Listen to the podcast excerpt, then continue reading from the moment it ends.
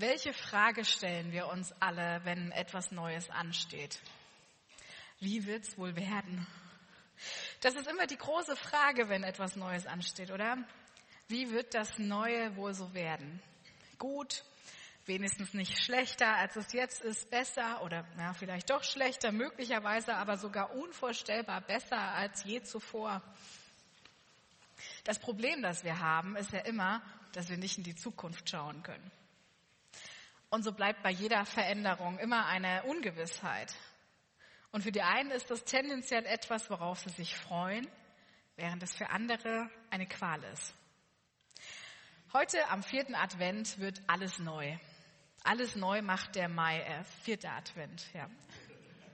Naja, auch nicht wirklich und auch nicht wirklich direkt heute, aber wir sind in der Adventszeit und nächste Woche ist Weihnachten. Und mit Weihnachten bricht etwas Neues in unsere alte Welt hinein. Damals vor 2000 Jahren und jedes Jahr an Weihnachten wieder. Alles wird neu. Darum geht es in dem Bibeltext, den ich euch heute mitgebracht habe. Doch bevor ich euch den komplett lese, möchte ich diesen einen Satz herausgreifen. Alles wird neu. Alles wird neu. Was löst dieser Satz aus? Am Anfang haben wir Wilfried äh, gehört, der ist ein sehr veränderungsfreudiger Mensch. Bei ihm löst die Aussicht auf Neues Vorfreude aus. Wenn etwas Neues kommt, heißt das, es gibt die Möglichkeit, Neues zu lernen, neue Erfahrungen zu machen. Man kann sich neuen Herausforderungen stellen, sich weiterentwickeln. Wer Veränderung mag, freut sich auf das Neue.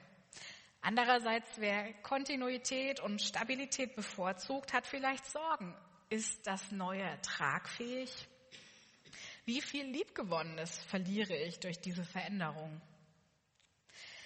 Wer schon Neuanfänge in seinem Leben hatte, weiß, es ist nicht alles so schwarz-weiß im Sinne von gut ist gleich neu oder neu ist gleich gut oder neu ist gleich schlecht. Sei das der Beginn einer neuen Beziehung, das Zusammenziehen, ein neuer Hausbau, eine neue Arbeitsstelle, ein Umzug oder auch eine Trennung und ein Neubeginn. Neubeginne haben Schönes und Trauriges. Selbst wer Neubeginne mag, trauert um so manches, das man zurücklassen muss. So toll die neue Arbeitsstelle vielleicht auch ist, trotzdem war ja nicht alles schlecht an der alten Stelle. Vielleicht vermisst man manch eine Kollegin oder auch nur den sehr eigenartig schmeckenden Bürokaffee. Wer weiß. Damit etwas Neues beginnen kann, muss man sich meistens vorher verabschieden. Und Abschiede haben ja doch etwas Bittersüßes. Auf der anderen Seite, auch wer sich so gar nicht gerne auf Neues einlässt, wird ja früher oder später feststellen, dass das Neue auch sein Gutes hat und die neuen Erfahrungen bereichern. Aber solange wir das Neue noch nicht kennen, und wir es uns auch noch nicht vorstellen können, haben ja erstmal eher die veränderungsfreudigen Menschen die große Vorfreude und die anderen noch etwas Zweifel. Denn solange wir das Neue nicht kennen, können wir es uns ja auch nicht vorstellen. Das Alte hatte seine Probleme, aber zumindest waren die Probleme wohl bekannt. Bleiben wir beim Thema Jobwechsel. Auch wenn die alte Firma ihre Schwächen hat, zumindest kennt man die Probleme und man weiß, was man schlimmstenfalls zu befürchten hat. Wir kennen die Stärken und Schwächen und wenigstens wissen wir mittlerweile, woran wir sind, während das ja beim Neuen noch unbekannt ist. Wir können uns das Neue und eben auch das Neue, das Gott im heutigen Predigttext schaffen wird, noch gar nicht so wirklich vorstellen. So wie ein Baby, das noch nicht geboren wurde, sich nicht vorstellen kann, wie es draußen außerhalb von Mamas Bauch ist. Ja, so können wir uns auch nicht vorstellen, wie Gottes neue Welt ist. Was wir haben, das sind die biblischen Verheißungen darauf, dass das Neue gut sein wird. So gut, dass all das, was hier in unserem Leben traurig und schmerzhaft war und ist, dort nicht mehr sein wird. Ich möchte euch die Verse lesen, über die ich heute predige. Und ich finde, sie gehören wahrscheinlich zu den schönsten Versen der Bibel. Und sie stehen ganz am Ende in Offenbarung 21, die Verse 1 bis 6. Und die Offenbarung ist ein Buch welches den unterdrückten Christinnen Hoffnung und Trost geben sollte. Es sollte den Menschen damals, die in Unterdrückung und Todesangst leben mussten, sagen, irgendwann ist das Schreckliche, was ihr gerade erlebt, vorbei. Es wird ein Ende haben und Gottes neue Welt wird kommen. Und wir wissen nicht, wie schnell und wann sich die Verhältnisse ändern werden und alles gut wird. Aber wir dürfen darauf vertrauen, dass eines Tages alle Grausamkeiten, aller Schmerz ein Ende haben wird. Und jetzt lese ich euch die Verse. Dann sah ich einen neuen Himmel und eine neue Erde. Denn der erste Himmel und die erste Erde sind vergangen und das Meer ist nicht mehr da. Und ich sah die heilige Stadt, das neue Jerusalem. Sie kam von Gott aus dem Himmel herab, für die Hochzeit bereit für eine Braut, die sich für ihren Mann geschmückt hat. Und ich hörte eine laute Stimme vom Thron her rufen, sieh her, Gottes Wohnung ist bei den Menschen. Er wird bei ihnen wohnen und sie werden seine Völker sein. Gott selbst wird als ihr Gott bei ihnen sein. Er wird jede Träne abwischen von ihren Augen. Es wird keinen Tod und keine Trauer mehr geben, kein Klagegeschrei und keinen Schmerz, denn was früher war, ist vergangen. Der auf dem Thron saß, sagte, ich mache alles neu. Und er fügte hinzu, schreib alles auf, denn diese Worte sind zuverlässig und wahr. Dann sagte er zu mir, es ist geschehen. Ich bin das Alpha und das Omega, der Anfang und das Ende. Ich werde dem Durstigen Wasser geben, das aus der Quelle des Lebens fließt. Ich gebe es ihm umsonst. Ein unfassbar tröstender Text. Es sind Trostworte, gerade für diese Zwischenzeiten. Die Offenbarung spricht in so eine Zwischenzeit hinein, in eine Zeit, in der sich etwas verändert, alte Sicherheiten sich auflösen, sich die Welt im Wandel befindet, das Neue aber auch noch nicht ganz greifbar ist. Und diese Worte wollen trösten, keine Angst machen und keinen Zeitplan für die Endzeit diktieren. Nein, die Offenbarung verstehe ich nicht als einen bedrohlichen Zeitplan für die Apokalypse. In jeder Zeit haben Christen ihre eigene Zeit auch als eine Endzeit interpretiert. Doch eines ist dabei immer klar und will ich in den Fokus stellen. Jesus ist der Sieger. Und in jede schwierige Zeit hinein kommt die Botschaft, mit Jesus ist etwas Neues in die Welt gekommen.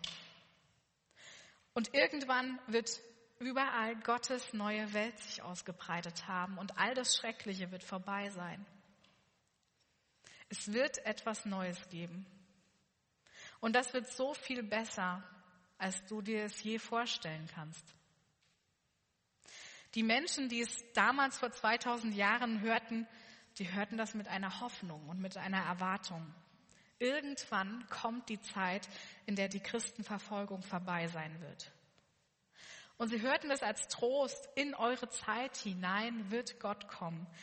Jetzt gerade sind wir im Advent, also in der Zeit der Erwartung. Wir erwarten die Rettung. Doch wir warten noch darauf.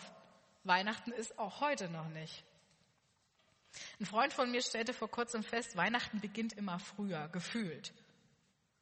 Was eigentlich ja noch die Adventszeit sein sollte. Also ja, Zeit der inneren Vorbereitung, Nachdenken darüber, wo ich gerade stehe, was mich vielleicht auch an der Freude hindert noch was ich noch vor Gott bringen muss.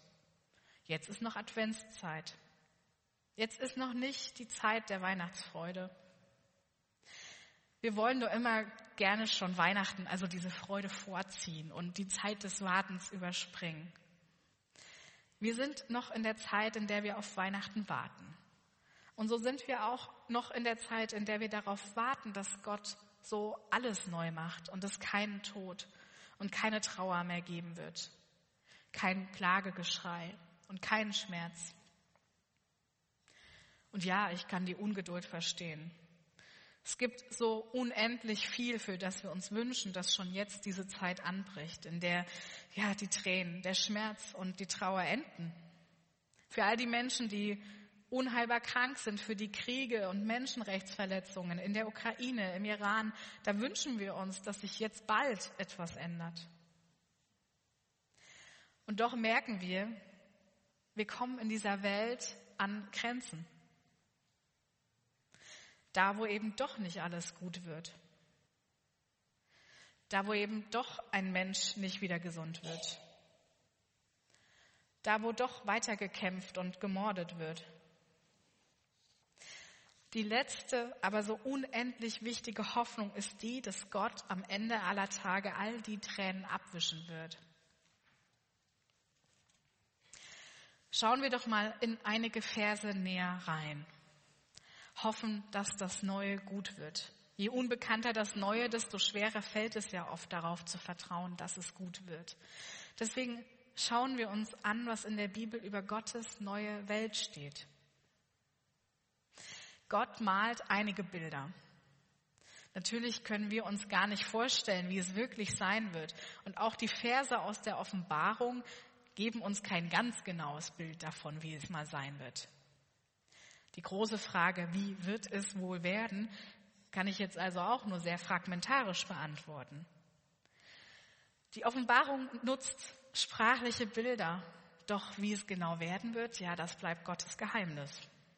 Gott lässt Johannes, diesen Seher, den Propheten schwärmen, gibt ihm ganz, ganz viele unterschiedliche, verschiedene Bilder. Und als erstes das von einer neuen Erde, einem neuen Himmel, ohne Meer. Das Meer ist in der Offenbarung doch öfter ein negativ behafteter Ort, ein Ort, an dem Tote sind, an dem Stürme sind, die nicht zu bändigen sind. Und das Meer trennt Land und Leute voneinander.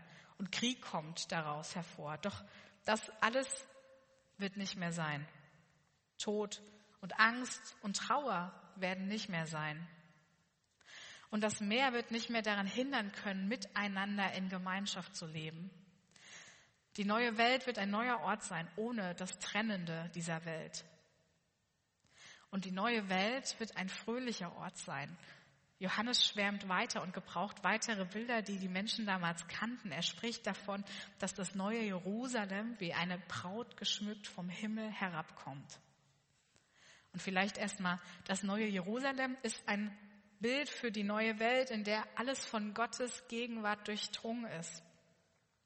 Und die Braut können wir uns vorstellen. Voller Vorfreude auf das große Fest hat sie sich schick gemacht, stundenlang, ja, Make-up und Haare gemacht, Schmuck angelegt, das beste, tollste Kleid angezogen und jetzt ist sie bereit für die Hochzeit. Steht hinten am Gang und wartet darauf, dass sie den Gang nach vorne laufen kann. Dann kommt sie nach vorne und alle freuen sich und alle haben dieses breite Lächeln im Gesicht. Gottes neue Welt wird wunderschön sein und uns allen ein breites Lächeln ins Gesicht bringen. Und dann, dann wird Gott bei uns Menschen wohnen und wir alle werden seine Völker sein. In Gottes neuer Welt wird es keine Trennung mehr geben zwischen Völkern, keine Feindschaften, keine Konkurrenz, keine Kriege. Gott wird bei uns Menschen wohnen dieses Bild, dass Gott bei uns Menschen wohnt, das taucht in der Bibel an mehreren Stellen auf. Im Alten Testament, da sagt Gott, dass er mitten unter uns wohnen will und er zieht dann in äh, Jerusalem in den Tempel ein. Und was ist die kürzeste Weihnachtsgeschichte in der Bibel? Johannesevangelium tatsächlich. Und das Wort ward Fleisch. Also das Wort Jesus ward Fleisch, der, ein Mensch. Und es wohnte mitten unter uns, also kam in unsere Welt. Also falls ihr an Heiligabend nicht ganz so viel Zeit habt, das ist die kürzeste Weihnachtsgeschichte, falls die ganz ruft. Gott kommt ganz nah zu uns Menschen. Durch Jesus und dann, wenn Gott alles neu gemacht hat, wird er auch dann untrennbar nah bei uns Menschen sein. Und der Gott, der so nah ist, der wird jede Träne abwischen. Tod, Trauer, Klagegeschrei und Schmerz wird es nicht mehr geben. Ja, jeder Schmerz wird irgendwann ein Ende finden. Auch wenn es jetzt das noch nicht tut. Aber diese Perspektive ist so wichtig. Das ist so ein starker Vers. Es ist ja vor allem dieser Vers, der den verfolgten Christen und Christinnen damals und all denen heute, die weinen, eine Perspektive der Hoffnung gibt. Gott selbst wird dir deine Trauer und deinen Schmerz nehmen das, was hier in dieser Welt nicht gut geworden ist, die Trauer, den Schmerz, Das ist hier in dieser Welt, in unserem Leben, ja, Teil unseres Lebens. Doch es wird ein Ende haben. Und an diese Verheißung können wir uns klammern. Leid ist nicht unendlich. Es findet bei Gott seine Erlösung. Natürlich hoffen wir, dass sich jetzt bald auch in unserer Lebenszeit etwas endet, dass der Krieg endet, die Verfolgung, die Menschenrechtsverletzungen. Das hoffen wir. Doch wir wissen auch, dass nicht alles Leid aufhört. Wir wissen, dass auch wenn wir noch so viel dagegen tun, dass ja das schreckliche Teil dieser Welt bleiben wird. Und für all das, was offen bleibt, können wir uns an diese Verheißung festklammern, denn Gott macht alles neu. Gott wird es neu machen und das Neue wird gut sein. Er ist Alpha und Omega, der erste und letzte Buchstabe im griechischen Alphabet. Er hat alles begonnen und er wird alles vollenden. Das heißt, dass Gott das letzte Wort hat. Gott wird dem durstigen Wasser geben. Alle in unserer Welt scheinbar unstillbaren Bedürfnisse, all das wird Gott stillen. Und das umsonst. Wir bekommen dieses unendlich wertvolle Wasser des Lebens geschenkt. So ist das Neue. Wenn Gott alles neu macht, dann wird es gut. Und das ist ein ganz starker Trost für all das, was in dieser Welt so schrecklich und grausam ist. In unsere Welt hinein bringt Gott etwas Neues. In all dem, was unvollkommen ist und bleibt, haben wir eine Perspektive Gottes, denn manches bleibt unvollkommen. Für all das, wo wir feststellen müssen, es wird nicht wieder gut. Für all das steht die Perspektive, dass Gott es am Ende aller Tage gut machen wird. Dass er die Tränen abwischen wird. Wenn alles neu ist, dann werden die inneren und die äußeren Wunden heil sein. Und manches wird erst neu werden in Gottes neuer Welt. Doch ja, dieser Hoffnungszweig, der wächst ja jetzt an Weihnachten. Dass Jesus in unsere Welt kommt, das ist ja dieser Ausblick darauf, auf das, was einmal kommen wird. Amen.